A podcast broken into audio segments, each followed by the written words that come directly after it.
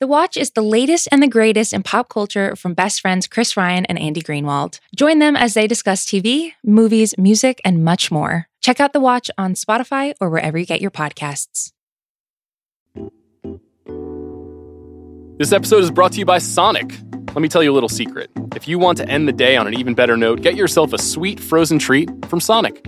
Especially since right now at Sonic, you can get half-price shakes after seven p.m. when you order online or in the app. That's creamy soft serve hand-mixed with your favorite flavors for half the price in any size and flavor.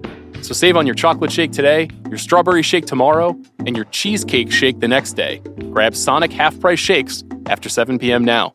Exclusions apply. Available for a limited time only at participating Sonic drive-ins.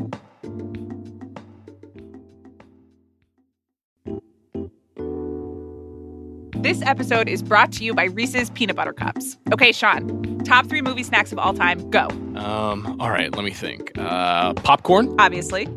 Hmm. Ice cream? That's two. Oh, and uh, Reese's Peanut Butter Cups, of course. Peanut butter and chocolate is a pretty perfect combination. Some may even say the ultimate movie snack. You can't argue with that. Find Reese's now at a store near you.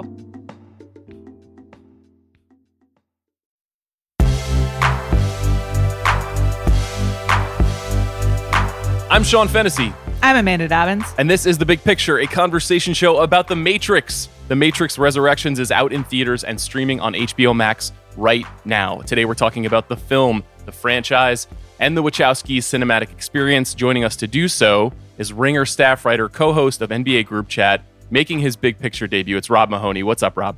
I have emerged from the goop. I am jacked into this podcast. Let's go. We are awakening to The Matrix. Now, I want to start with this. Rob, I gave you a list of movies, uh, and I said, hey, I, I really want to have you on the show soon. Heard you on Ringerverse. Feel like you'd be great. What do you, what would you want to come on for? You gave me a readout. You gave me some. You gave me some ones and zeros. But when you gave me The Matrix, I clicked to it. Uh, why is this movie and this franchise and this collection of stories important to you? So the first movie is very important to me because this was the first, the original Matrix was the first movie I ever desperately wanted to see that I was not allowed to see. I was not oh, old enough yeah. yet to see. So that yeah. made it extremely cool. And that's a movie that when you see it, no matter what your expectations are, I mean, it delivers. It pays off on whatever you think it could possibly be. And so from that moment, I was hooked. The the you know the sequels I was in you know in for the in theater experience, anticipating those movies, somewhat disappointed by those movies, but I just love that the Wachowskis swing big. I love that no matter what, they are a almost post good movie experience where I'm always going to be entertained. They're going to do some wild stuff. I'm in for it. Yeah, that post good is a phrase we will probably return to in this conversation. Amanda, what about for you? The Matrix. What's your relationship to it? Do you like these movies? When did you first see the first one? Vivid memory of seeing the first one with my very first boyfriend in high school. So this is a very classic, a boy with, you know, some romantic interest attached to him being like, hey, should we watch this movie? It seems really cool, which would define uh, much of the rest of my life, unfortunately. It's okay. Now I'm free. I can be Amanda again. But no, listen, this is a stone cold classic, right? I, I think like I do remember seeing it because of that boyfriend and being like, oh, wow, okay, so lots of, you know, green things on the screen here. But this has become, in the last twenty years, not just a cultural document that we will come back to, but like visually, action movie-wise, even if you're not, you know, on the message boards trying to figure out whether you're in the Matrix every day, you can call to mind, I can call to mind specific images, specific set pieces, which as listeners of the show will know, it's like not always st- what stays with me visually. So I have a huge amount of respect and even like enjoyment for the Matrix, even though sci-fi not historically my genre. Sequels, I got to be honest with you, it's like a, it's a it's a no. Uh, I did try to revisit them because Sean asked me to. It was a lot of fast forwarding. Um, I'm not really. I kind of understand broadly what happens. I'm not really in the lore, and as it goes more into video game, you know, world, which is another thing we'll talk about. Um, I Amanda uh, unplugged, but but that's okay. That I still, I respect and I'm excited to talk about The Matrix as a cultural and also like film phenomenon. Yeah, I'm I'm a little bit older than you guys. And so I saw this movie with a great deal of excitement at the age of sixteen. Imagine being sixteen and getting a chance Unreal. to walk into a movie Oof. theater and see The Matrix. Uh, incredible experience, of course. I think it's one of the f- very few five-star gold-plated masterpieces of the last quarter century. One of those movies where you can indisputably say, even if you don't like this genre or you're not a fan of one of these actors or you can quibble with the sequels, the original itself, to this moment, stands up as an incredibly modern document. Super creative, technically a massive achievement. So many great things about it. The sequels are interesting because they're obviously very much in the in the conversation because we have a new film. And there is a lot of recontextualization, maybe reviving happening. Some people saying, well, actually, this part is good or this part is good. Um, I will certainly make a case for Reloaded. I will probably not make a case for Revolutions, which I feel like is significantly more flawed. What their relationship is to this new one, I think, is a very interesting point of conversation for us. It, you know, Rob, it sounds like you're not as high on the sequels either, but was there any concern about hearing about a new movie that it could ruin the trilogy or ruin the original for you? What was your reaction to just hearing that Lana Wachowski was going to make a fourth film? I was baffled by the by the idea of it, but I think luckily if you're a fan of the original movie, we've already had the test case for if a sequel can ruin it, because Revolutions is is very bad. Uh, so whatever damage was going to be done has been done. I think having just a chance to explore that world and dive back again, I just didn't see what they were going to talk about, what it was going to be like, what the tone of it was. That was one thing that jumped out uh, rewatching Revolutions was you could tell the Wachowskis had kind of tired of the self-seriousness they had created uh, in some points and were starting to get a little jokier, which I think sets up this new one pretty well and transitions into it. But I was mostly just very eager to see what the hell they were going to do with this. And from that perspective, I was actually kind of pleasantly surprised by the way they framed and created this new narrative. Yeah, me too. I, I there's a lot of fun things to dissect about the new one. Amanda, obviously you don't worry as much about the uh, franchise management of something like The Matrix. But um, what was your reaction when you saw that they were going to make another one? I'm, how honest am I allowed to be here? I'm, the, I don't what know. Else, what it's else do we space. expect from you? Yeah. Is it is it a safe space? What is a safe space here is a great question, both for The Matrix and the conversations around The Matrix. I I felt a little bit of dread, not because of the product itself, which, you know, I, the sequels exist and I have not lost a night's sleep over the fact that they're not as good as the original. I can really like respect the original, but all of the attendant, like, anxiety and, you know, arguing online and like message boarding. You know, as soon as they announced that there would be a fourth, I was like, oh God, I'm going to have to watch all three again. And that's really like the only way that I could receive that information. It's once again, Amanda, like just living Amanda's life every day. Um, and so I would agree with Rob to, with Rob without spoiling anything. I was like pleasantly surprised by what happened in this movie. I think that that is possibly like bad news for the reception of the movie writ large. Seems a little bit like one of these cases where if Amanda's interested in something's going on, like the core fan group is going to be pissed as hell. But yeah. I I was pleasantly surprised. It, it has been a year of polarizing movie reception. This might turn out to be the most polarizing movie of the year. Yes. Um, even just in, in insinuating, we'd be talking about it on the podcast on Twitter. I got a lot of reactions veering wildly from, I need to hear what you think and what worked about this movie, to this movie was pure trash, and if you don't light it on fire, I'm going to be very upset. And that's fascinating. I think that in and of itself is an accomplishment. I think Lana's relationship in particular to the franchise is what I was most interested in, because at a certain point, particularly the first film, I would say slipped through their fingers and mm-hmm. was hijacked by a lot of different people in the world. Obviously, there were a lot of bad actors and there were some good actors who were attempting to interpret this film. You know, Rob, one of the movies we talked about earlier this year that premiered at Sundance is a movie called The Glitch in the Matrix, which is this uh, documentary from the guy who made... um. the Shining film about uh, the sort of various interpretations of The Shining. And this is sort of in the same vein of looking at what the consequences are when art el- escapes the, the the grasp of its creator and goes out into the world in the way that people interpret and recontextualize these movies. You know, The Matrix could be considered a dangerous document based on what some people have done while looking at the, that film. And I guess sort of the subsequent films, but mostly primarily that original text. And I'll just say, before we start getting into the details of the movie, the thing that I like best about this movie is Lana, in a very amusing, often hilarious way, completely reclaiming this story and these characters and saying, like, this is what this is about. This is who these people are, even if they don't seem like real people living in an, you know, a, an imagineered world. And everyone who thought they understood what this was, who is a bad actor, is wrong. And that in and of itself was a rewarding experience.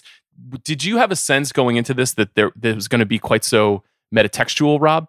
Definitely not. I mean, I expected it to be somewhat a movie about its own existence, uh, just because that's where we are now. But I much prefer the version that took place here to whatever it was that Ghostbusters was doing, for example. Mm. Like this is this is so much about having fun with the idea of the Matrix, and as you're saying, responding to and being in conversation with all of these bad actors who were admitting like, watched a YouTube video once kind of energy, like play Born in the U S A at a political rally kind of energy. Um, and so to see some of this, the symbolism like brought back to the original meaning, to see Trinity empowered and portrayed in a way that's so much more in line with like who she is in the original movies than whatever a men's rights activist thinks of the original trilogy, that stuff was really cool for me. Amanda, what about for you? Did you... one thousand percent agree. But again, that's what, like, I love a meta movie. I love a self-aware movie. I mean, Ocean's twelve vibes here for a little bit for sure, which is just like, if you're going to make the sequel, interrogate the idea of a sequel. Uh, and I agree with everything you both said about it being like funny and their jokes and amusing.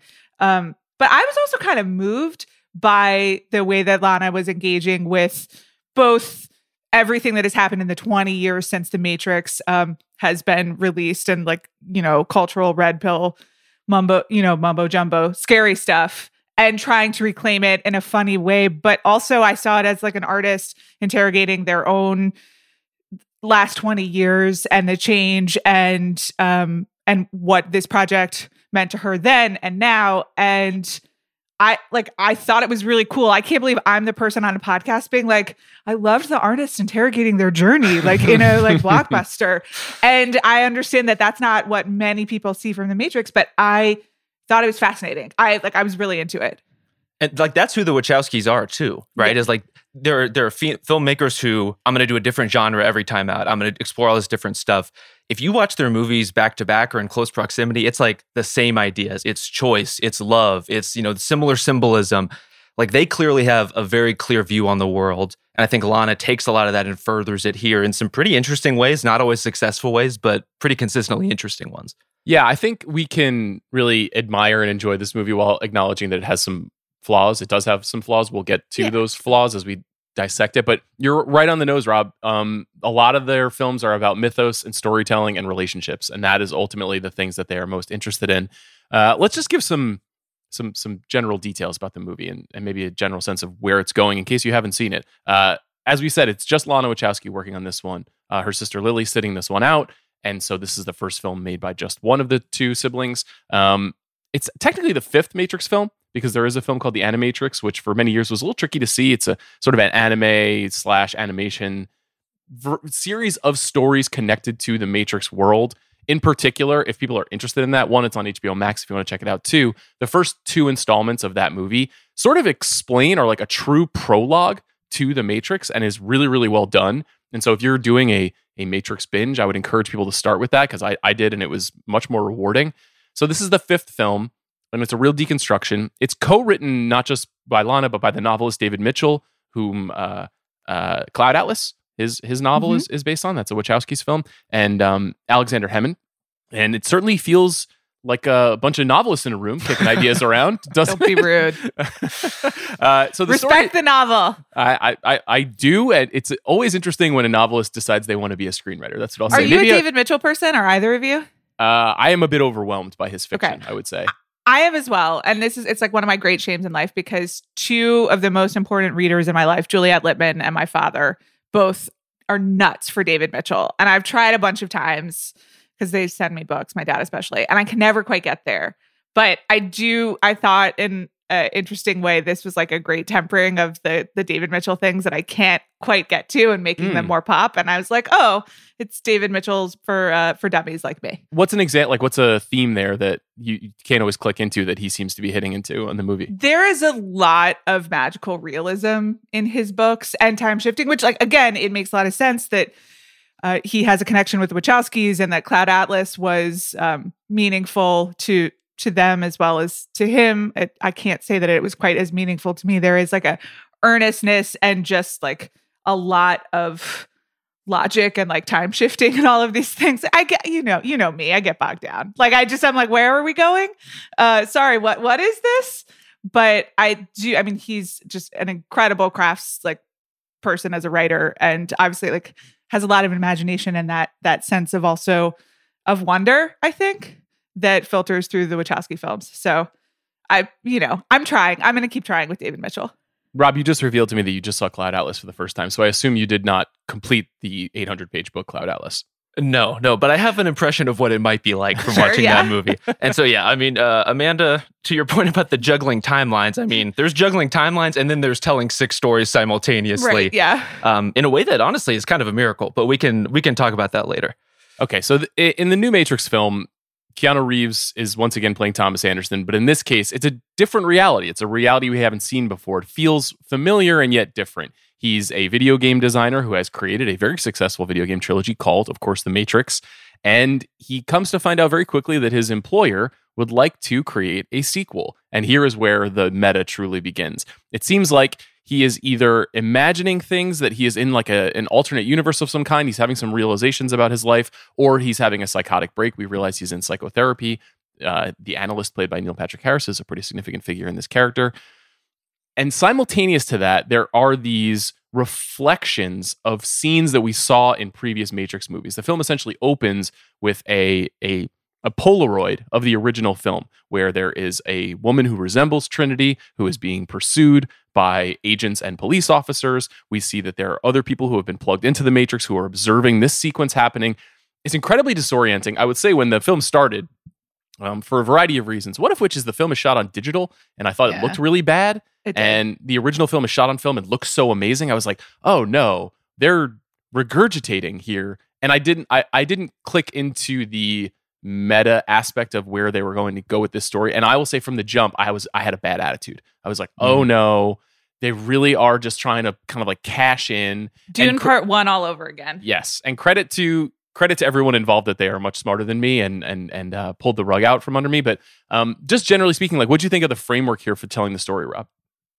I was very into it, and especially as you, they're they're kind of replaying the hits in a way, but there are characters who are plugged in, like like the Bugs character, uh, who's providing instant commentary, which gives it an interesting. It's almost like a very Bo Burnham-y YouTuber commenting on the YouTuber commenting on the YouTuber thing going on. Um, that immediately, I think, tells you what universe you're going to be in. Like, you you see, I mean, is it basically shot for shot, the same opening? Almost close. Exactly, yeah. Certainly in terms of the stunts and some of the choreography, it's it's all right there. Uh, but that we're thrown into the meta-textuality of it right off the bat, I think is fairly generous of them. And I think it sets the stage for a first act of this movie that's almost like more, it's more like The Game or more like Shutter Island in like a what is real, am I living a real existence kind of way than it is the ma- the original trilogy. Amanda, what'd you make of the the opening segment of the film? I was just psyched I got the references, you know, because I had watched the original the night before, which is a fascinating experience. I had not like revisited The Matrix in full really since kind of Red Pilling became a life of its own. Um, But so I was just sitting there being like, that's like the first movie. Like, I think I literally yelled that to my husband, who was like, I need you to just like be quiet and be a part of this experience. But I will say, you know, I did try to prepare for this. I tried to watch some of the, the sequels. Didn't get that far. Got to tell you guys that reading Wikipedia summaries for Matrix sequels Oof. is a trip all its own. I mean, that's just, that's a whole other delightful podcast. So I appreciated the, like the hand holding. Mm-hmm. I do expect, and and I thought especially the first sequence where that is so obviously a meta commentary on what's happening and is trying to screw with you um, was very effective. I would imagine that some of the other references and explanations and like flashbacks and the way it incorporates some of the first film, I agree with Sean that it like A, doesn't look very good just visually, and B, probably felt remedial to people who aren't me. They really expect you to have seen the other movies, which are twenty years old, very recently. Like I, mm-hmm. I, I went to go see this movie with my wife, and in the car on the way, she had seen none of the previous movies anytime recently, watched no YouTube explainer, and put me through what was basically like the Reply Guy Olympics, which was explain the Matrix to me, remind me what happens, in, especially in the sequels. And I, I really should have. I would have liked to have been in the car. I almost oh FaceTimed Chris Ryan at like seven o'clock last night, being like, "Can you just tell me what happened in episode two and three?" Which is a service we should provide for people. Probably that's a spinoff podcast. Well, in fairness, I'm not sure anyone can do it, which is part of the problem with those movies. We're we're in such interesting modern times when it comes to something like that, though, because if you fire up H B O Max, where you will find Resurrections, you can find all of these movies and revisit them. That is is something that ten years ago you would not have been able to do very easily. You know, you might have had to get them, you know, mailed to you from Netflix, or you would have had to go to your remaining video store in the neighborhood. And so serialization has become such a big part of storytelling in, in this decade. And It's it is easier to tangle with. Again, like I said, I revisited Reloaded and, and I got more excited about it. And watching Revolutions, I got more bummed out about it and more uh, skeptical of this movie. The movie, the first hour of this movie in particular, I thought was incredibly effective. And I didn't know it was as effective as until I got to the second hour of the movie. And, you know, it, essentially what happens is, is there is this continued mirror experience where A, Mor- a Morpheus, but not the Morpheus, comes into the world that Thomas Anderson is occupying. This Morpheus is portrayed by Yahya Abdul-Mateen, and he is he is the one character in the film who I'm still a little bit confused by who and what he is, and the way he is explained. He's introduced to us very early on in the film. He's one of the agents who is in pursuit of this Trinity-esque figure, and then he has a kind of realization, thanks to the Bugs character, that he is some sort of program that has been built into the Matrix. He's a modal. A modal. Don't know what that means. Which yeah. may or may I've, not have I've been designed by Neo. I've read four explainers, had my husband like explain it last night. Zach was very confidently like, yes, I know exactly why Morpheus looks different. And then just like said some gibberish for a while. And I was like, I'm no clearer on, on what a modal is, but modal, sure. I guess there's some controversy around that decision because Laurence Fishburne was not asked to come back to the film. And, and obviously Fishburne's performance in the original films is quite iconic. And I, I, while I think Yahya Abdul-Mateen is a great actor, that part of the story is a little bit confounding because he operates as an agent inside the Matrix, and then he leaves the Matrix, and then he becomes a, a digital representation in the unplugged world, and then he comes back into the Matrix in different costume, attempting to lure Neo out of the Matrix and back into the real world. Did I get that right, Rob? That sounds as close to right as we're going to get. Okay. um, and then, honestly, where he goes from there in the movie is even more confusing. Like, if they had just kind of contained him to the recruiting Neo to whatever reality is, I think I'd be more on board with it. But there is, there's a weird thing going on there where it, it crosses the border from commentary on the Matrix to, like, cosplay of the Matrix, if that yeah. makes sense. I think that's well put. Um, the film then essentially goes through this series of stages of that kind of cosplay. We hear all these kinds of references to the previous films. You know, the Bugs character is constantly, uh, you know, using exposition dumps to clarify things to Neo as Neo and this new Morpheus are going through the journey out of the Matrix and back into the real world. No phone, no phone booths are needed anymore. You know, agents can take the shape of regular people. They don't just necessarily look like the Hugo Weaving black suited figures. Um, you know, what is the state of Zion and Io? This new uh, habitat is, uh, you know, kind of a reflection of the previous films. There's all this sort of disintor- disorientation and woozy point of view that we see from Neo, and particularly any figure that is leaving the Matrix, there is this sense that, like, almost like the world is shaking around them. And I'll say I saw this film on an IMAX screen, and it almost oh. made me sick. Oh, yeah. It was very, very intense, but effective. I, that's obviously what they were, what Lana was attempting to to um, make you feel.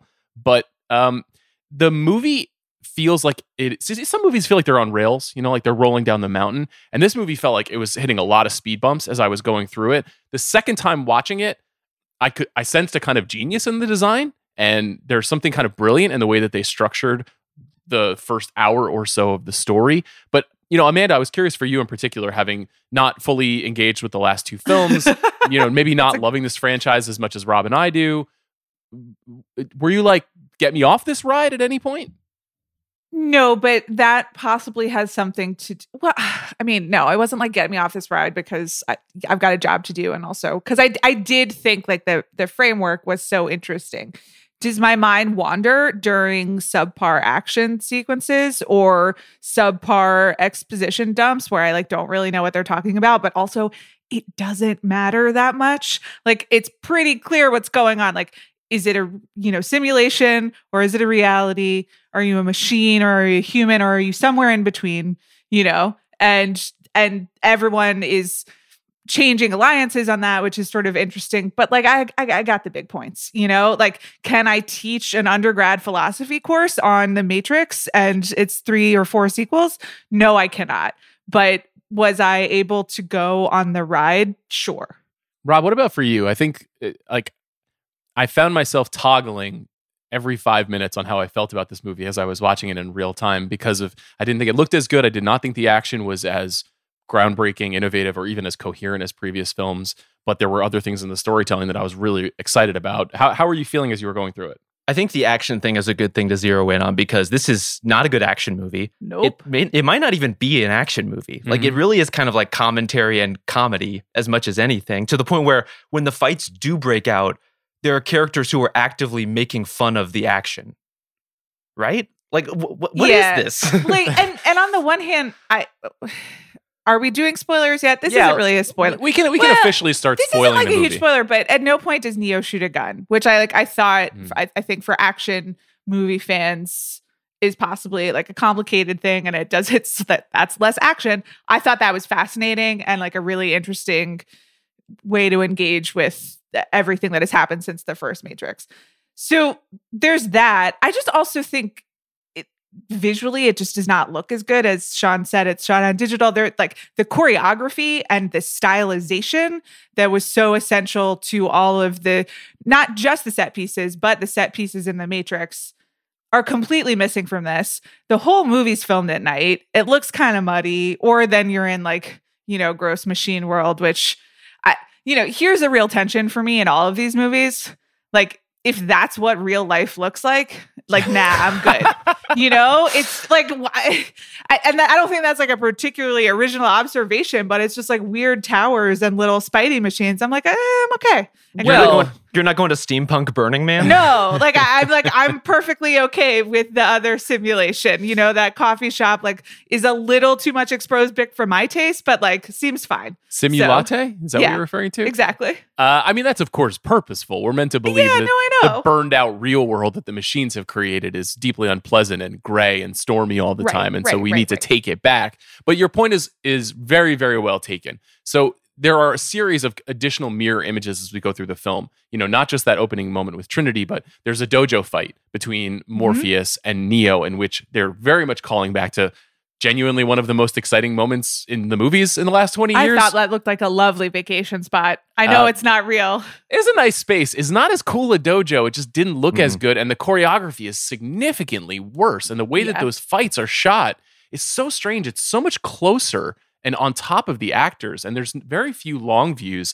You know, I, I saw this movie with Van Lathan, and Van immediately was like, why was Yuen Wu Ping not a part of this movie? You know, his wire choreography, well-known and and celebrated. You know, he also worked on Crouching Tiger, Hidden Dragon, a number of other Hong Kong films over the years.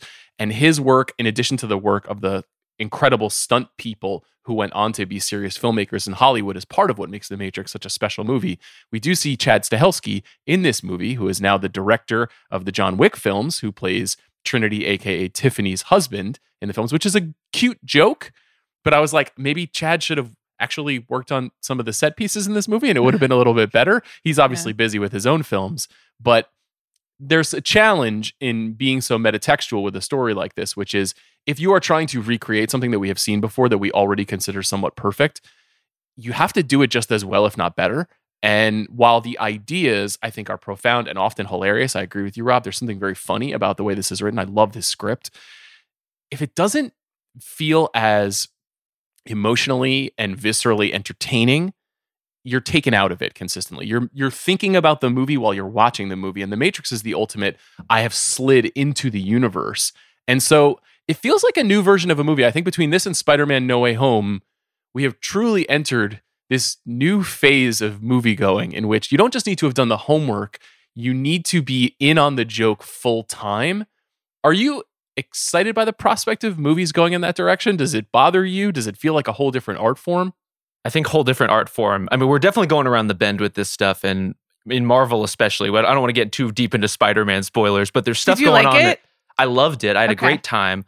Um, but between that and the Doctor Strange trailer that just came out, like there are trends in this stuff where it's like, are we just going to watch the same version of the same, like, I'm fighting the villains from my multiverse story over and over. So I was very thankful we didn't get like Neo talking to another version of Neo in this movie. That's great. Uh, but it's, I mean, you, you really do have to be in on everything. You have to be plugged in on not just the movies, but the conversation around the movies, the way those movies have been interpreted, as we've been talking about the red pilling stuff. Like the Matrix movies have always been kind of uh, so far around the bend with the philosophy they can go up their own ass a little bit, in sometimes in appealing ways, sometimes in not. But uh, this is this is a whole different thing.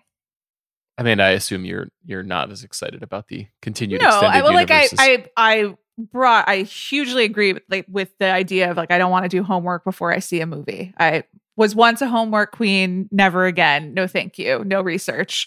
Um, and I think that certainly this is like a new form of of you know the snake eating the the tail that's getting pretty intense. I. I do also think that some of it is just execution, and that there is a way to do these things with ideas and reference and cultural context that um, can be exciting. I, a person who was so bored during the Doctor Strange trailer and just like don't really have a lot of patience for wizards, loved Spider-Man No Way Home. And and I could, un- but that's because I could understand the multiverse. Again, it was, I think there were details there for s- specific fans and people who know who Daredevil is. But the larger point of like, oh, there are like Spider-Mans and he's interacting with different versions of himself. They managed to open it up to people. And I think this Matrix does not quite open itself up. Maybe not e- enough is like, I, I think that's a bad word. I don't know that there's any way that you could do this particular project, which is commenting on such a widespread but like pretty insular world of of response and and culture, like in a in a way that would make sense as broadly. And you know, that way lies madness, I think, when we're just like making the eighth movie for the people on the message boards to also provoke the message boards. But I do still think that there are ways to do this well, and I think it's really cool when a movie that is as, you know, popular, or like a filmmaker who's made something as popular as the the Matrix, like actually can find a way to engage with the culture around it. I don't think that we should give up on that just because like people want to make us watch a lot of Disney Plus series. I, I agree with you. I think that's actually what recommends yeah. this movie. This yeah. movie, if you if you had never seen a Matrix film before and you sat down to watch this movie, I think it actually would somewhat make sense. You wouldn't obviously enjoy it. Uh, you'd be no. um, a little baffled by some of the storytelling choices, but it, it would be coherent enough in that you know who the good guys are, you know who the bad guys are, you know how to get to the clear resolution of the story. If you've seen just The Matrix and you watch this, you probably could follow along. You'd be a little bit mm-hmm. bewildered, say, by Niobe, you know, the character that Jada Pinkett Smith returns and and plays. But for the most part, you could follow it. The concept of fan service and for the fans is something that's really been in the world over the last five or ten years. This to me is actually a really good version of that. It actually does reward that sort of fan service and and redefines what the franchise is and is about in a way that I find intriguing. And it is a little bit more insular. It's not, it doesn't feel cynical. It feels like, like we were saying at the top of the conversation, like an artist trying to grab hold of what she feels is important about the story that she told and how it went into the culture. Spider-Man No Way Home, I think, can be an incredibly fun movie and then also provoke this anxiety about the future of movies. This one doesn't really worry me about where things are going personally. Here's a weird existential question, but this is a Matrix podcast. Like, can it be fan service if it pisses the fans off? Uh, well, I th- I think so. I think some of those fans need to be served, candidly. I, you and I agree, but I'm usually on the losing side of this battle. So, well, what do you think about that, Rob? I think some of the more appealing things about this movie have that like Star Wars, you know, like uh, Last Jedi kind of vibe. Yeah. You know, kind of w- what could be more subversive than making a Matrix movie with shitty action scenes? You know, in, in which you in which you make fun of the people who just want to watch shooty shooty and have a good time. Um, That that part of it is interesting, but I think what what walks that line is like it is fan service in a way, and it is it is insular, as you were saying, Sean, but it's not indulgent. Like it isn't overly indulgent in the things that would appeal to the message board bros about the original Matrix. Like it's interrogating all those ideas. It's interrogating why you're here, why we're here, why this movie is being made. Uh, those are worthwhile endeavors if you can do them right and if you can make them funny. And I think they do that at least in the first half of this movie. I agree. You cited this up top, Rob, but the other thing is that clearly in the Wachowskis' eyes, The Matrix and all of their films are about the power of love. That is the prevailing theme yep. of all of their stories. And having rewatched eight of their movies in the last few days, I can say that they are unshy about being sentimental about that concept. And this movie, more than any of them, foregrounds that. It's like, if you, and just in case you thought The Matrix mm-hmm. was about firing guns in beautifully designed lobbies, it's not. It's actually about Neo and Trinity and two people who are bound for each other, fated to each other, and that they will do anything to be together. I really like that part of the movie. I I, I think it would be really funny to... I'd like to see Lana Wachowski's rom-com. I think that yeah. she's... Well, she has, this is it a little bit. It, it kind and, of is, which is right? nice, yeah. Um, well, does, does that part of it totally work for you guys? Because while that is the center of these movies, the love story is the movie, I wouldn't say Neo Trinity is like one of the great love stories of our time. Like, it's, yeah. as a pairing, it kind, it works as a story. I don't know that it works as like an anchor for everything I want to see from these movies. Well, I'll just say, like, in the first film, when she realizes that he is the one, that's a great moment of a person who loves another person recognizing them. You know, like, that is a genuinely, like, is it is it heart-wrenching? Is it weird to have your heart wrenched in the in the middle of watching a, a movie about like kung fu and guns? Maybe, but it really, that one really does work. Whether it is like a little bit overdetermined in this one, I think it's fair to say that they are really banging you over the head with the idea that these two have to be together, you know, and that Thomas and Tiffany will one day be Neo and Trinity. But I don't, Amanda, you are well, the, they, the oh, romance expert. I mean, it is, uh, hold on, let's, let's calm down on that one. Um, it is really open-hearted. And I think the Lana Wachowski's style and the Wachowski style does have that sincerity baked into all of these things, even something that is like, quite cheeky, like like this this movie, which really is winking at you a lot. But there is this like tender belief in them. This movie also, and I can't remember if this is, is it's true in the sequels, but this movie posits that like the the fate of all the world, like humans and machines, rests on these two people together. Um, you know, which is like some real Philip Pullman stuff, which you know is also some real Bible stuff once again. Um, but and and that that's a lot. Um, so it's not just, it's not just about love. It's about like love literally saves the world, which I think is really beautiful. I don't know if I like totally understand the mechanics of how their love saves the world in this one beyond the sense that like finally Trinity can fly. And I assume that she's the one, you know, she's, she's lifting them. And then there's that lovely, are you doing this moment? Um, which she's I like. She's the one mm-hmm. plus one. You know, that's really, that's where they're at. Yeah. These days. They're this, the sum is bigger than the, you know, whatever of its part, the whole is bigger than the sum of its parts. I don't know. Once you have to do math, which again, there's some math in this, right? At some point that like Neo and the rem- there was something about fractions. I, it, you know, it like I I can't explain all of it to you. Um, I, I wasn't. I didn't think you were going to be able to explain all of it. Okay, thank you. But but I do find it still like moving. I think that, that there is just like an emotional core to it still, which you really need in something. If this were all the first thirty minutes of this movie, like total jokes and, you know, writer's room and like Christina Ricci doing the Warner Brothers focus group, which like was funny.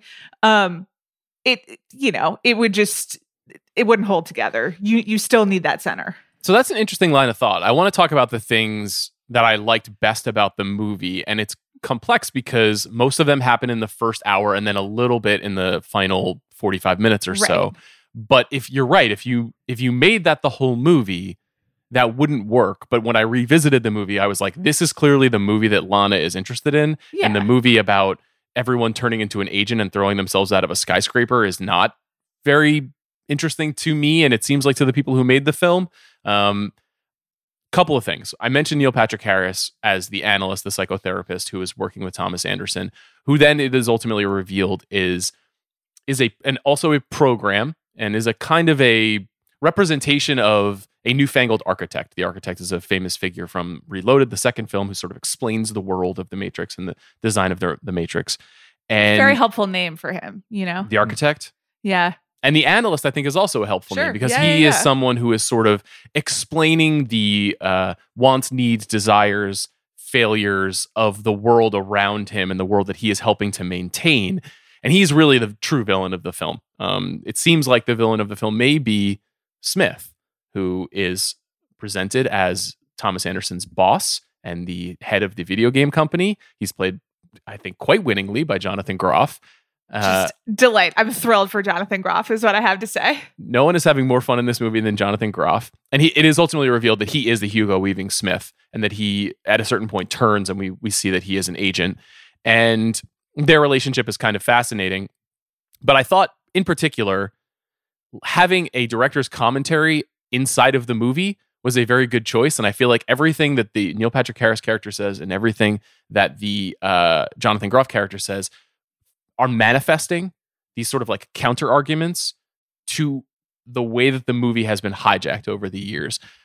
I think the writing in this movie is really, really strong. It is a little bit, here's my essay, but I, I don't mind it because I feel like it's funny enough and it's delivered in a uh, clever enough way that it's going to get a pass from me. Revisiting it, if you look at the very specific lines, particularly things like the worse we treat you, the more energy you produce, is just something that mm-hmm. the analyst eventually delivers to Neo, says a lot about not just what Lana thinks about what people have done to the Matrix, but maybe how we feel about Facebook and social media, maybe how we feel about our political figures, maybe how we feel about the way that narratives are uh, skinned alive and then served up as raw meat to their audience. Um, Rob, what did you make of the way that they used the villain characters in the film to kind of present counter arguments to the stories? Well, we talked about love as being a great theme for the Wachowskis, but the other one is constant and unrelenting capitalist critique. And so that is all over the place in this one. But I love I love the way that this time around, in a very twenty twenty-one way, all of the modes of control are softer. Like they're gentler. It's your your, you know, your therapist looking at you with a concerned eye versus like an architect in a room pulling these puppet strings, right? So I, I think they they adapted the core of this movie and the restraints around the characters in such an interesting way, and the casting with Neil Patrick Harris and with Jonathan Groff. I mean, I, I thought Groff was great in this, and he, honestly, a more much more credible action star than I thought he could uh-huh. be. Like, yeah, his fighting was really good, um, but they're tremendous, and I think are, are perfect as like foils for this kind of story. Amanda, would you? Who'd you prefer, Groff or, or N P H? Groff, obviously. Even yeah, though, is great. He a villain? I don't really understand. At the end, when he's like, I'm with you, but I'm against you, and and we're together, but we're like, it's okay. I don't need to know. Do you want me to um, explain it? Yeah, go ahead. Can you do it in like two sentences with not that many clauses? He effectively was restrained by the analyst over a period of time. He uses the phrase leash, and so he needed to effectively defeat N P H so that then he could be free inside of the Matrix again. And then that is when he t- he uses Neo okay. to get free, mm-hmm. and then he effectively gets free, and then that's when all of the agents have sort of turn on the whole what Matrix. Sort of turns on Neo. Okay, what had happened to Smith at the end of the third movie? He kind of blew up. He's exploded. Right. Yes. Yeah. But so they like, like we we're just to assume that he was in like goo in another tower somewhere. No, he's not a person. Mm-hmm. Oh, right, he's a program. He's a program. Yeah. Okay.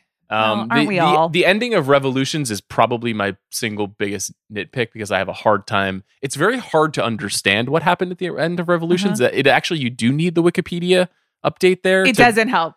Um, someone someone okay. needs to edit it. Maybe you should edit it. Well, uh, I had I had Van very helpfully explain it to me right before this movie okay. started, so that was okay. that was a bonus. Well, so Sean, you're just anti-enlightenment, or? I wouldn't say uh, I wouldn't say I'm anti. I have I have some questions about it. Yeah, that's fair. Anyway, I just was thrilled to see Jonathan Groff. He was great. This episode is brought to you by Reese's Peanut Butter Cups. Okay, Sean, top three movie snacks of all time, go. Um, all right, let me think. Uh, popcorn? Obviously. Hmm. Ice cream? That's two. Oh, and uh, Reese's Peanut Butter Cups, of course. Peanut butter and chocolate is a pretty perfect combination. Some may even say the ultimate movie snack. You can't argue with that. Find Reese's now at a store near you.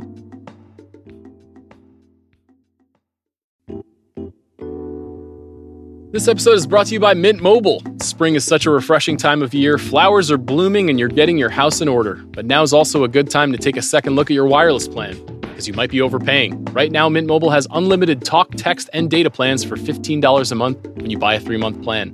To get this new customer offer, go to mintmobile.com slash bigpick. That's mintmobile.com slash bigpick.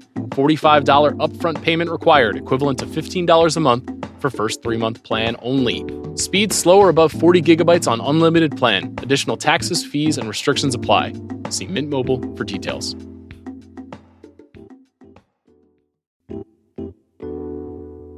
This episode is brought to you by Sonic. Let me tell you a little secret. If you want to end the day on an even better note, get yourself a sweet frozen treat from Sonic. Especially since right now at Sonic, you can get half-price shakes after seven p.m. when you order online or in the app. That's creamy soft serve hand-mixed with your favorite flavors for half the price in any size and flavor. So save on your chocolate shake today, your strawberry shake tomorrow, and your cheesecake shake the next day. Grab Sonic half-price shakes after seven p.m. now. Exclusions apply. Available for a limited time only at participating Sonic drive-ins. At Walt Disney World Resort, magic is found in spontaneity, the unplanned, the unexpected, an inside joke born in the Haunted Mansion queue, a surprise Stitch sighting in Tomorrowland, watching fireworks from your room. These memories aren't made from predetermined plans, but manifested from simply being present and together in the most magical place. Find your moment at Walt Disney World Resort. There's a couple of things about the original film and this series in general that are critical. I may have mentioned this to you recently, Amanda, but in the first film, it's probably one of the most diverse casts of the mm-hmm. nineteen nineties. Mm-hmm. There are no white male heroes in that film. There are a couple in this movie. Um, obviously, there's a, a, a core and essential reading of the first film and all of these films now as um, texts about trans identity. And so that's a huge part of this story, too. Gender is a massive part of this story. I think especially Trinity becoming empowered, as you said, Rob, and becoming a an equal hero to Neo is a massive part of this story. Um, and then also this idea that these two icons of gay musical theater are like two of the most powerful people in the world is just a brilliant stroke of casting. I love that so much. Like, it's kind of amazing when you look back and think about where we were in nineteen ninety-nine and the conversations that we'd be having about who should be on screen, who gets to tell stories, what is important in terms of uh, showing a certain kind of uh, experience. On uh, like, if you just look at the people on the Nebuchadnezzar in the first film, you're like, oh wow, they're, th- this was not a mistake. That when you look at Tank and Dozier and APOC and Morpheus and Trinity and Switch and all of these characters are not the characters you see in the Arnold Schwarzenegger movie. And this movie seems to be like following that even more deeply. Like the through line is so clear between all of those questions. And it's just amazing how ahead of the curve the Wachowskis really were with all of that stuff. Um, any, did anything jump out to you about that, Rob? I'm trying to think. I'm, I'm kind of going through the cast in my head of, uh, I think it's ultimately kind of a more forgettable crew in this movie than in the previous ones. Like the original Matrix, as you're saying, like you remember characters like Tank a little bit more vividly, but Jessica Henwick is also awesome in this movie, and it's kind of unfair how effortlessly cool she is. um, I don't know how exactly she pulls that off, but she's great. Great sunglasses in this movie. The Matrix, again, trying to revolutionize the sunglasses industry. I respect it. I really enjoy the joke when, um, I guess it's the program Morpheus. Was he always whatever? It doesn't matter. I it doesn't matter. He was not uh, always. That's a what program. The Matrix taught me is that it doesn't matter. But um, I think anyway. I like the joke when he's like, "Oh, I've never worn these sunglasses before." Um, and and in general, I I really liked um the the Morpheus character in the first half of the movie. Just you know. being reprogrammed and just like incredible style. That like that was the only moment where I was like, oh, there is some still like visual style and, and like fashion left in this movie, which is Yahya Abdul-Mateen just absolutely having the time of his life. He looked great. Um, I, I, I thought the writer's room scenes were the ones that edged a little too close to meta-ness, but or they were the uh, to Sean, to your point, the here is my essay. Um, or like, here's my tweet thread, really. And I did think that they were very clever, but they were very much like blinking lights. Like, in case you missed this, we are taking on every single thing that you guys have written about this movie and acknowledging it, but also sort of making a joke of it. And I, I thought it was clever, but I do find that the more sincere moments of engagement with The, the context of this movie worked better for me because I just think that that is like sort of what the Wachowskis do. I think it's a fair point. I really like all of that stuff, but there is a, an early conversation between Anderson and Smith when they're still working together at the video company where Smith uh, explains that they have to make a sequel. And he literally says, things have changed. The market's tough. I'm sure you can understand why our beloved parent company, Warner Brothers, has decided to make a sequel to the trilogy. They they informed us they're going to do it with or without us. I know you said the story was over for you, but that's the thing about stories. They never really end. We're telling the same stories with different names, different faces.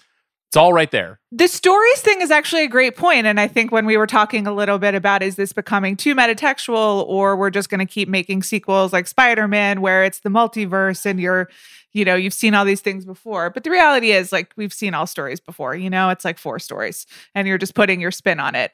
The Warner Brothers thing, I was like, this is the second time in a year that Warner Brothers specifically has tried to do its own like meta synergy, what have you. Please see also Space Jam two, another movie that I didn't complete. Please um, don't see it. I think Please that's what don't you meant see to say. It. I yeah. didn't, but I did see that scene. So I, I think this was better. Rob, you're a gifted N B A analyst. uh, what any any Space Jam two thoughts? Oh my God, it was one of the most out of body viewing experiences I've ever had. Watching all like the random Clockwork Orange characters cheer on LeBron James in a basketball game or whatever it was that happened at the end of that so movie. So messed up. Um, what? So what are some things that that didn't work? Because I think there's a little bit of blood in the water and people want to be like, you can't tell me that this is a genius movie through and through. Uh, anything jump out to you, Rob, that you just didn't really click with, aside from some of the action and some of the muddiness that Amanda cited? Well, I thought the balance was a little off, and it comes to me from not having Laurence Fishburne in this movie. Because when you do like this kind of, again, Morpheus cosplay, which was hilarious in its own right, like yada yada-ing the Morpheus speeches, I thought was really funny. But you lose the secret weapon of the original movie, which is Laurence Fishburne's ability to give exposition dumps and make them the best scenes in the movie. Like the dojo yeah. scene and the chairs with the pills, like those should not be good scenes, you know, in a storytelling sense. And yet they're the highlights. They're exactly what you remember. And so not having his gravitas, you know, you get incredible like dignity and strength from Carrie-Anne Moss, and you get this like zen and curiosity from from Neo's character. But like you're missing, you're missing some of that authority from the way that Laurence Fishburne played Morpheus. I, at least I was missing it. Yeah, I, I completely agree with you. Amanda, anything for you that you just were like, I can't get into this at all? Yeah, at some point we're just battling some, you know, weird robots, and it just, and this is even true in the first part of the movie, in the first movie, which I agree is like an absolute classic. But at some point, the last twenty minutes, it's just like, we got to fight these machines, you know? And I'm like, eh, I've, I've been here before. I'm on record as not really caring about the, like the battle against the machines, you know, if they take us over, as I said, once again, simulation. That's just how seems- you feel in life? I, I just, I can't get invested in it. Okay. Like I'm worried about a lot of things. The robots rising up against me. I, I just not a compelling plot for yours. Right. Truly. Hey, Hey Alexa, start up the Rise Against Humanity, please. Yeah. Like, I, I mean, and that is a part of this plot, though, the plot where am I, you know, what's real and what's not, that's more interesting because it's philosophical. But like just once you have like these these actual sort of weird floating like spider alien robots, I, I, I don't care, you know? I, I, I hear you. I have a similar quibble, which is, you know, at a certain point we learn that in the real world, there are some friendly robots. There are some friendly machines. Oh, and right. They, yeah. They, uh, they board the ship and they are working together with the humans. It's a no from me on that. It is a definitive, like, there are no cute robots in The Matrix. We didn't need this. We don't need to Jar Jar Binksify. Maybe if that was meant to be a meta commentary, that'd be one thing, but they're not delivering it in that way. At a certain point, a character literally gives a fist bump to a tiny robot, and I was like, dude, get the fuck out of here. I, yeah. Don't touch foreheads with the robot. It's weird. Don't do it. It was. Oh, it yeah. Was, that that was almost, do you guys remember like Woola or the the John Carter from Mars oh. um, villain that... Or not villain, like little animal that was yes. supposed to be merchandising that Taylor Kitsch has to love. They kind of looked like that. Anyway, you can feel merchandising creep in this one. And I don't know whether it's mm. supposed to be commentary or whether they really like hope that they're going to sell a lot of like Bugs action figures, which in a way it's like cool if they sell Bugs action figures. But uh, I agree. I was like, mm, I, I, I can I can feel Warner Brothers marketing hand right here. You know, we don't usually do like letter grades or star grades on this show, but I was trying to think of, you know me, I'm on, I'm on Letterboxd too much, and I was like, what oh what God. grade do I give this movie? How's Letterboxd doing with this? Do I want to know? It had a three point three last night, which is pretty low. Um, that okay. being said, all of the film critics that I follow gave it either four and a half or five stars. And that wow. says a lot about how this movie is going to be received, because I think a lot of film critics watch every franchise entertainment and they're sick of them. They're sick of being told that this is the center of movie culture. And everybody who loves franchises doesn't want to be told that their interest and love for franchises is kind of stupid. And this movie is kind of saying that at the end of it. And so it's challenging. I I, I still don't really know. Is it a cop-out to be like, this is a three and a half out of five, in that I liked it mostly, but there were a couple of big detractions for it for me for it. I don't know, Rob. How do how would you grade a movie like this? Could, can it even be done? I think this is a problem with a lot of their more recent movies, to be honest. Mm. Um, but I think it does, if you're going to assign some kind of grade, probably lands in that three to three five part of the spectrum. But it's interesting that you talked about like the relationship between The Matrix and this movie and modern blockbusters in general, because like the original one, it was almost like they created a visual style in terms of like the very washed out, very green tint on the lens that was like, this is bad. Don't do this. Isn't this, doesn't this look artificial? And the lesson that Hollywood took is let's make every movie look like that, totally. But like kind of blue instead of green.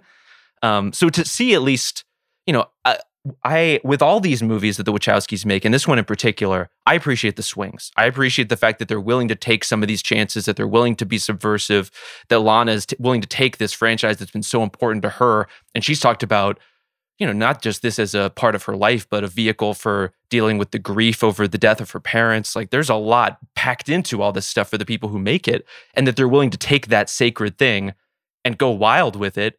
I can respect the hell out of that. Three, three, five, whatever number you want to put on it. I can respect that. Amanda, five stars? How many stars? I think this is a solid three. And like, it, it might be like a two point eight, honestly. Wow. I thought this was a really like, interesting, compelling mess, sort of. Because the first hour is great, and then it does not deliver anything in terms of like visual imagination or just action movies. It, as you know, Rob said, it's an amazing subversive thing to be like uh, an, a Matrix that's a shitty action movie, but like it is a shitty action movie. Sorry, and I'm sympathetic to the people who invested in like the action parts of it are going to be like, what the hell? That said, I really do admire all of the ideas. But the thing about the original Matrix was that it was ideas and also amazing execution. Yeah. I don't know if you can give the execution like full marks here. No. Yeah, I, I agree with that. Um, I'm it, it's got to be at least a three point five for me, because Lambert Wilson's return as the Merovingian oh is worth at least half a star. Oh uh, ho- no, home- it's not. Homeless, dingy Merovingian. That was that was incredible stuff. You stole my life. Everything he says in this movie is fucking perfect. Art, books, films were all better. Originality mattered. He literally says that in this movie. Um, okay. Well, I would recommend, if you care about The Matrix at all, that you watch this movie for sure. Um, I want to do a little I, bit of... If you listen to this whole podcast and haven't watched The Matrix yet, I don't know what to say. People do I, that. You know, there are a lot of weirdos out there, you know? I do that. I guess I do that for T V shows, but then I don't go watch the T V show. So. I mean, I, I'm sure, I'm sure, Rob, you know that there are a lot of people that listen to a lot of N B A podcasts and don't watch very many regular season games, you know? How else to it's, keep up with the league? It's baffling. You know, to, to get a whole lens on something through someone's podcasting, like, please watch this movie. Don't just listen to us. Please watch it. That's right. Form your own opinion. Let's form some more opinions quickly. So the Wachowskis have made eight films. Um, I want to try to rank these movies. Okay. I don't know how we're going to do it. I think what I'm going to do here mm-hmm. is, I'm. It, this will be like mean P T A, where I sit on the sideline. You guys make your list, okay. and then I'll will be like, that's absolutely insane, and, and mm-hmm. you can't do that if okay. I need to intervene. Okay. Um, but I otherwise want to let you guys build your temple. Rob, do you feel fresh on their filmography? I feel very fresh. I've rewatched all of their movies but one recently. Okay. Okay. Um, that one I think is going to be our number eight. Uh, well, what is that that film then? That would be Jupiter Ascending for me, which I watched in kind of a rubbernecking capacity when I sure. saw it. Yeah. Um, but it's also kind of everything I love about the Wachowskis. So how, like, you know, who am I to tell them they can't make a movie in which Eddie Redmayne plays a space emperor who whisper screams all his dialogue? Like, who am I to tell them that? I uh, I I deeply enjoy Eddie Redmayne in, in, in this film. Um, it's one of the only things about the film that I enjoy. Uh, it's not very good. It is very true to their filmography, you're right, and a lot of their themes. And it is a... It is actually more of an old school science fiction fantasy film than any other film that they've made. It feels like it is a commentary on, uh, candidly, Amanda, a lot of the books that your husband may have in your house right now. You know, the yeah, sort of like the illustrated really covers. Burned the last no, couple. No, I yeah, mean, that's true. So good. Many wizards. Yeah. I can't endorse it. But Space wizards and, and lizard men, and you know, the, he doesn't the, really go for he. The thing is, is he does more fantasy than sci-fi fantasy, which okay. is maybe honestly nerdier. We don't really need to arbitrate that right now. But like lizards, I don't really think are part of what's going on. So more on the wizard, less on the space yeah, wizard. Yeah, just like wizard orgies, basically, is how I understand it. Wizard Having orgies? The, that is what I understand. I have I never read these books or watched the T V show. I've so just read a lot of his writing about what it means to him. This feels like a pitch meeting now. Wizard yeah. orgies, or that's, that's, that's a combination listen, of words that's going to raise some eyebrows. A lot of people watched The Wheel of Time on Amazon. I think that's why. Did they? Is that Apparently. True? Apparently. Okay, that's great. Uh, I'm going Matrix Revolutions for seven. What do you think about that, Rob? I think that's right. Um, there was somehow even more leather in that movie than I remembered there being. Is that a, um, is that a demerit or is that a good thing? I think it's probably a good thing. I mean, just the whole the whole vibe of that movie is a little off though. Like the ratio of cool stuff to nonsense has tilted way out of whack in Revolutions uh, in a way that really takes it down. Okay, so now I think this is where it gets a little bit more challenging. Um, is is Resurrections number six? What do, what do you think is number? Is Speed Racer number six? Cloud Atlas? What what is next? I would put Resurrections here. How do you feel about that? Yeah, I'm I, having watched the movie again, I obviously have more fondness for it, and I feel like I will continue to have more fondness for it as franchise films get worse, and this movie looks more and more intelligent and uh, ahead of the curve as the original film was. In the moment, I definitely liked rewatching Reloaded more than watching this movie a second time. Yeah. So, and maybe that's just because Reloaded is high scale action filmmaking at its best. There are a couple of sequences in that movie that are like, you can't do it better than what they did here. So I would say Resurrection's number six. Amanda, so are you, you thinking, are you thinking Reloaded at five then? I, th- I think so. Yeah. Well, I, I'm not well, a Cloud Atlas person. Yeah, we got to mm. talk about Cloud Atlas a little well, bit. Okay, let's, let's put Resurrections at six. Amanda, what do you think about that?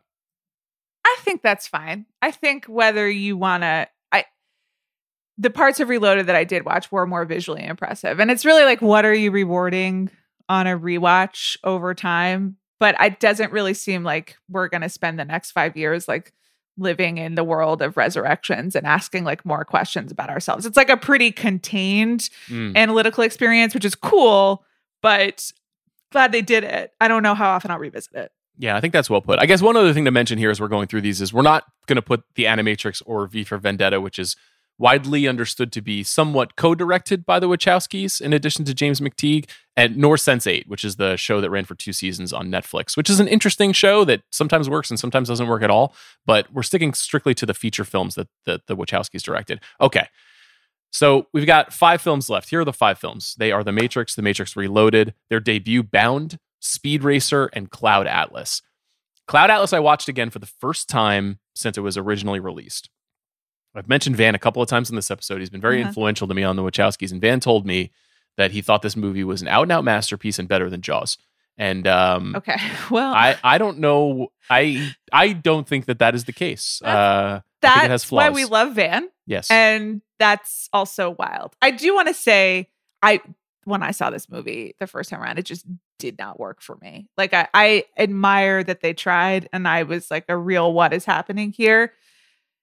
Since then, I've come to appreciate that they tried more. I also, when Tom Hanks was on the Bill Simmons podcast, he was asked to name his like three favorite movies of his own filmography, which he picked by like the experience of making it. He, you know, instead of like the result, which is a keynote, but Cloud Atlas was on this list because he was like, we just, we tried. And it was like, you know, swinging for the fences.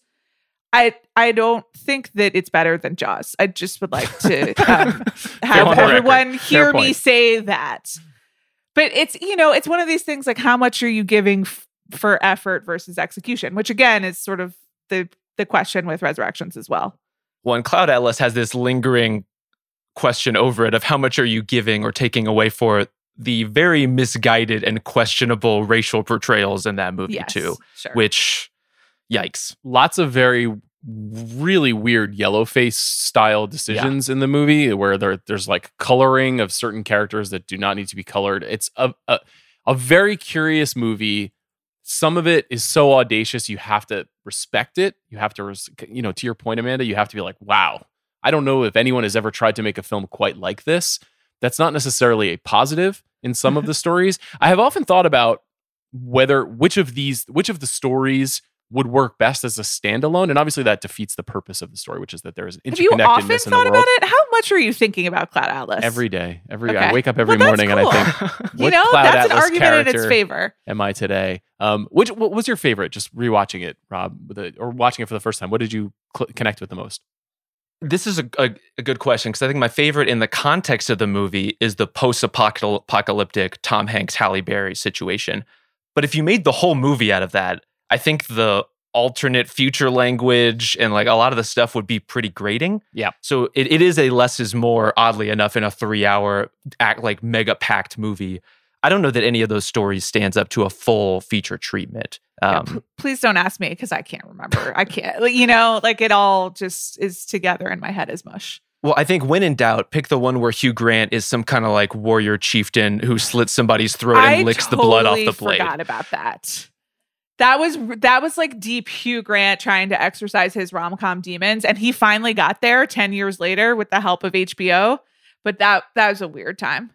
Um, I I, I enjoy Hugh Grant's work in this film. Uh, it's one of those movies you forget Hugh Grant and Susan Sarandon and a number of other people are in this movie. You know, Keith David. There's a whole bunch of people when I rewatched it. I was like, oh yeah, yeah, they're in this too. It's not just Tom Hanks and Halle Berry existing through time. Jim Sturgess, Jim Broadbent, really good cast, really good performances. I.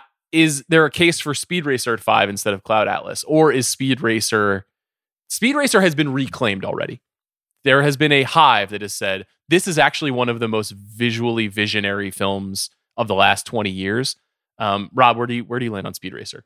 Uh, not to spoil, but Speed Racer is significantly higher for me. Oh, oh wow. Good okay. to know. Okay, so All then right. that confirms it for me. Cloud Atlas is number five. So we'll go Cloud yeah. Atlas. So does that mean Reloaded is number four for you, Rob? I think it's that it's one of those two, depending on how you're feeling about the uh, the majesty of Cloud Atlas on a given day or given week um, versus what you're getting from Reloaded, which, as you mentioned, is just unbelievable set pieces in that movie. I wouldn't say particularly subtle philosophy. Like at one point, characters literally say to each other, "What is control?" Uh, so that's the kind of movie you're dealing with. But, but you know what? I ask that question every week in therapy, so I appreciate that the Wachowskis are there helping me through it. And I'm getting my therapy by proxy through you guys, so I appreciate that. But, I mean, the highway sequence alone in that movie... Unreal. It's, it's like the T-Rex chase in Jurassic Park, but if Sam Neill got out halfway through and started fighting the T-Rex with a sword. Like, what is not to like about that? I'm with you completely. It's pretty mind-blowing. Okay, so... So, gosh, so Reloaded four. I would be comfortable with that. Because the, cool the, that. the top three are really great. Uh, yep. All right, Reloaded at four. You're going to tell me that the Speed Racer is superior to Bound? I am, I think. Wow. I don't know if I Go, make that. your case. Go ahead, make your case. Uh, keep movies weird is my case. Okay, that's good. First and that's foremost. Good one. Yeah. And on- honestly, the case for Speed Racer is probably an interesting case for Matrix Resurrections, which is when it came out, we were not ready for it. It was a we were a Dark Knight, Iron Man world. And in retrospect, the candy coating on that movie, the editing of that movie, it's a Somehow it's like an art versus commerce movie, a professional sports movie. It's like everything, but also like the best racing I think maybe has looked in a movie, but it's all green screen. It's all digital. It's wild. Um, and the emotional core of it, I think, works. And maybe that's just me coming to it as a younger brother uh, in real life. But uh, I think the heart of that movie works, but in a way where every time it's about to get too serious, smash cut to, you know, uh, John Goodman making a goofy face. And it just takes all the air out of the thing in a really appealing way. I, I I love that full-throated defense of Speed yeah. Racer. That's we've what I'm ne- here for. We've never talked about Speed Racer on this show in, in four years. We've never it's never come up. It is um you're not alone. That's actually become a a a a widely accepted opinion about this movie, that it was ignored wrongly when it was first released or or dismissed wrongly when it was first released. There are dozens of us. Dozens of us. I, I I think putting it above Bound would be pretty bold. I think Bound is like legitimately in the conversation for best neo-noir movie ever made. Um, I think it features all of the kinds of stories that they want to tell in that first you know, six million dollars little mini yeah. movie that they, they, they launch with. Uh, incredible performances from Gina Gershon and, and Jennifer Tilly and Joe Pantoliano. Style for days. I mean, this movie looks so good, so sexy, great general like thriller aspect to it that is still entertaining to this moment. We got three movies left. We've made cases for Bound and Speed Racer. Safe to say The Matrix is going number one, Rob? Or are yeah. you gonna are you yeah. gonna no no bid for Speed Racer at number one, right? No, no. Okay. I'm not I'm not that crazy. Amanda, I need you to be a tiebreaker on two and three. Yeah. So I mean, Bound is the interesting thing where, as Sean said, it's the debut that contains, it's like the Rosetta Stone. It has mm-hmm. the source code for everything that is coming. And also it's, it's unfair because just like genre wise and what it's, it's, you know, more like a Amanda style movie. Yeah. Um, I really, really like Rob's boldness, you know, like I, I feel like we're not brave enough on these lists sometimes. Mm, okay. And like, sometimes I try to be brave and then Sean is like, no, we have to do this instead. So I mean, this is your chance. If you say know, it's, it's Speed like, Racer, it's Speed Racer ah, at number two. I know, Amanda, it, come come sit down to breakfast alongside your monkey sidekick. Let's, let's do it. Let's go. Okay, let's okay. do Speed Racer. Let's be original. Let's, you know, mess with the the the context and and and be bold. Just like I think the Wachowskis would respect it. I feel okay about this. Here's here, here are the rankings. Uh, number eight, Jupiter Ascending. Number seven, The Matrix Revolutions. Number six, The Matrix Resurrections. Number five, Cloud Atlas. Number four, The Matrix Reloaded. Number three, Bound. Number two, Speed Racer. And of course, number one, The Matrix. We've already talked about The Matrix at great length here in this conversation. I think that does it. Any any parting shots on Resurrections, the Wachowskis? I'm just happy we're here together again, celebrating filmmakers who try to blow your mind every time and succeed like thirty percent of the time. And that's what I'm here for. That's what we can celebrate. I have one, I have one more note. So we're recording this on December twenty-third. It's going out into the world. Then we're going to try to like spend some time with our families over the holidays. Is this our Wonder Woman nineteen eighty-four of twenty twenty-one where we see the movie? We're like, oh, this is, you know, I mean, I think this is a better movie and way more interesting, Wonder Woman nineteen eighty-four, but you step away from the internet and then the internet left to its own devices goes completely mad. It it very well could be. I would not underestimate Don't Look Up, also premiering on Christmas right. Day oh, that's on, true. on this Netflix. It's not funny. It's not funny. So there's a, there are a lot of takes coming. Yeah. We won't be responding to any of those takes. We do okay. have a couple of episodes coming for you next week, but they won't be about The Matrix. They won't be about Don't Look Up. Rob Mahoney, thanks, man. I'm so glad you were here to have this conversation. Bring some good sense. Bring some advocacy for Speed Racer. Yeah. Who, who saw that one coming? And a very generous reception from y'all. I appreciate you obliging me with the number two spot. Amanda, thank you as always. Thanks to our producer, Bobby Wagner, for his great work on this show, The Big Picture. Stay tuned. We'll be back next week with a couple of more episodes. And have a great holiday.